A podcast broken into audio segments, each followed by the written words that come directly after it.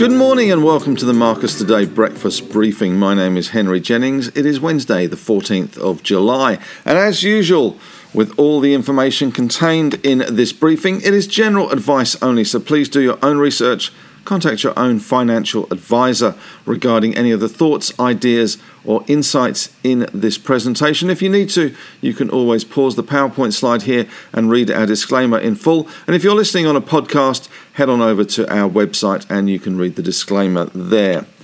Okay, well, first night of the US reporting season kicks off, and not a particularly bullish uh, reaction to those results. We saw a couple of the big US banks coming out last night, Goldman Sachs, one of them, and we saw the Dow falling 107 points or 0.31% to 34,889, so just backing away from that 35,000 level. The Nasdaq down 56 points or 0.38%, 14,678 there, and the S&P 500 down in the middle for Diddle, down 0.35% there. Goldman Sachs was down 1.2%, uh, did beat quarterly earnings and uh, did have some sustainability concerns as well.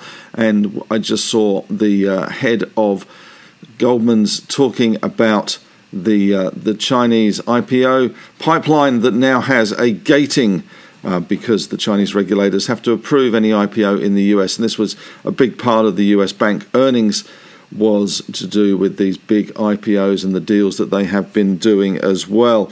We also saw JP Morgan down 1.5%. That was despite a big EPS beat uh, driven by a reserve release. And the net interest margin contracted and expenses were higher than expected. And they also provided some guidance that the lending outlook was soft. So a little bit of uh, coolness coming into the US banking market, and these guys are the first cab off the rank as far as results season goes. VIX index, as a result, moved up 5.88%, 17.12, and our SPI futures are showing a modest rise, four point rise to 72.55, but all eyes will be on Sydney and 11 a.m. this morning when we get more numbers from the coronavirus outbreak that we have here, uh, very much concentrated in the southwest and the eastern suburbs still.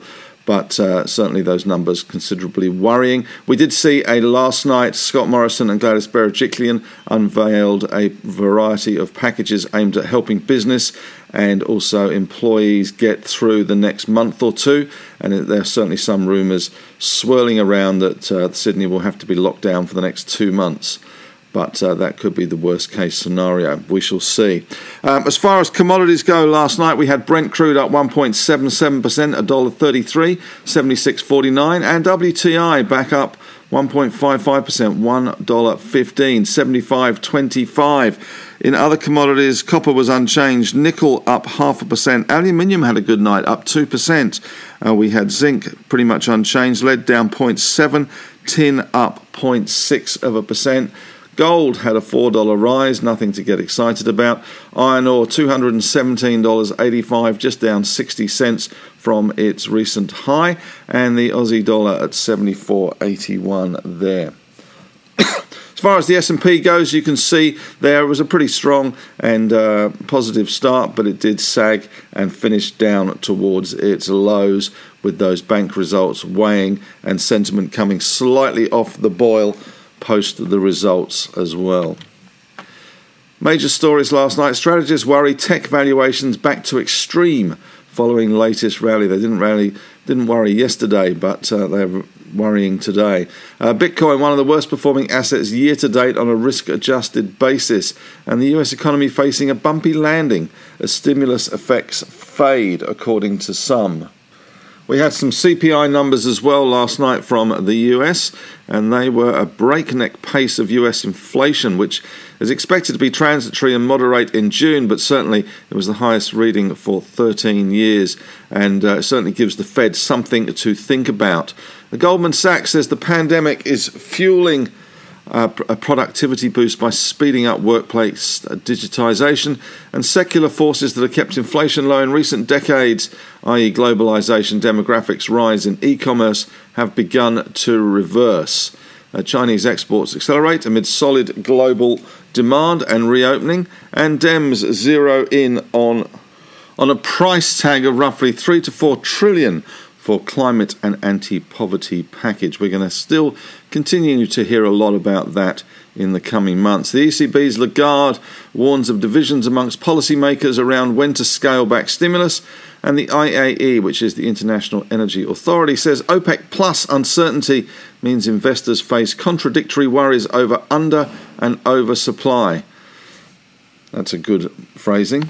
Um, apart from that, stories today in our market, we've got uh, Westpac uh, Melbourne Institute Consumer Sentiment for July, the RBA's Bullock speech in Kalgoorlie, long way from home.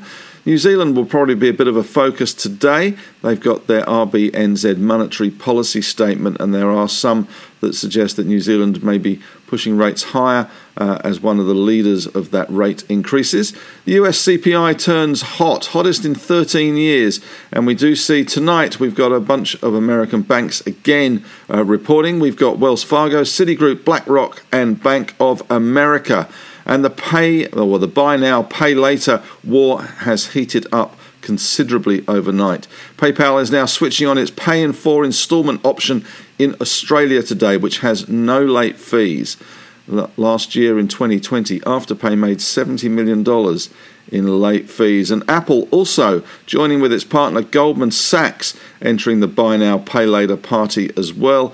And on the back of that, Affirm, which is the big US buy now, pay later offering that listed recently, they fell 10%. We're also seeing a little bit of a move towards the big LICs, those are licensed investment companies, looking at capital raisings, especially given the premiums that some are trading at. AFI and Argo are some of the candidates that trade at a massive premium to their NTAs and have done for many, many years and as a result, they may be looking to raise money. Geoff Wilson still believes that LICs are alive and well and still pushing that barrow despite the rise of the ETF market. Overseas, BHP and Rio both down last night. BHP down half percent and Rio down 0.9 of a percent. 10 year yields, just to give you an update, the US yields popping back up to 1.41%. Australia down at 1.32%, so I'd imagine there's a bit of catch up there. And Germany down 0.3, that's a negative. They've got negative 0.3 interest rates. NAB has confirmed that it's talking to Citi to buy its consumer bank. ACCC may be an issue. And brokers are all jumping on the lithium bandwagon. We've seen big pieces out from Macquarie and Morgan Stanley in recent days, and now Credit Suisse saying that the price rises are not temporary to the lithium prices.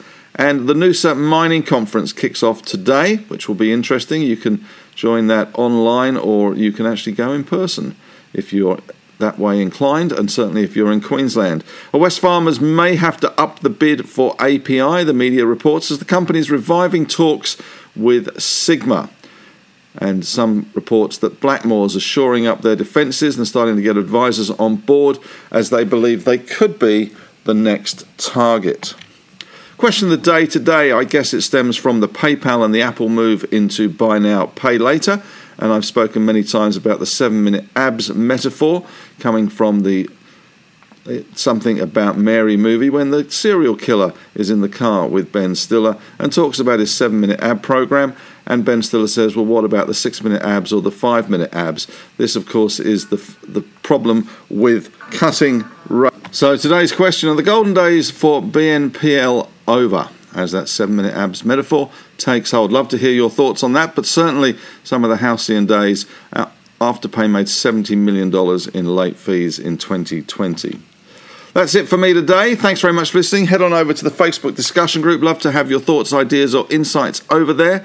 It's always a great group, great insights, and great behaviour. Members helping members is the motto of the group. We've got Ask the Analyst on Friday at 5 pm, so register now for that there is a registration button on my article today, and also I'll be on the call with David Kosh and Andrew Wielandt, the ETF guru, today at 12 o'clock, talking 10 stocks, two ETFs, one lick, and a few other little treasures as well, as well as talking about the life changing one stock portfolio, which Ausbiz seem to have adopted on the back of uh, Marcus and I talking about that over the recent weeks. Thanks very much for listening and have a great day.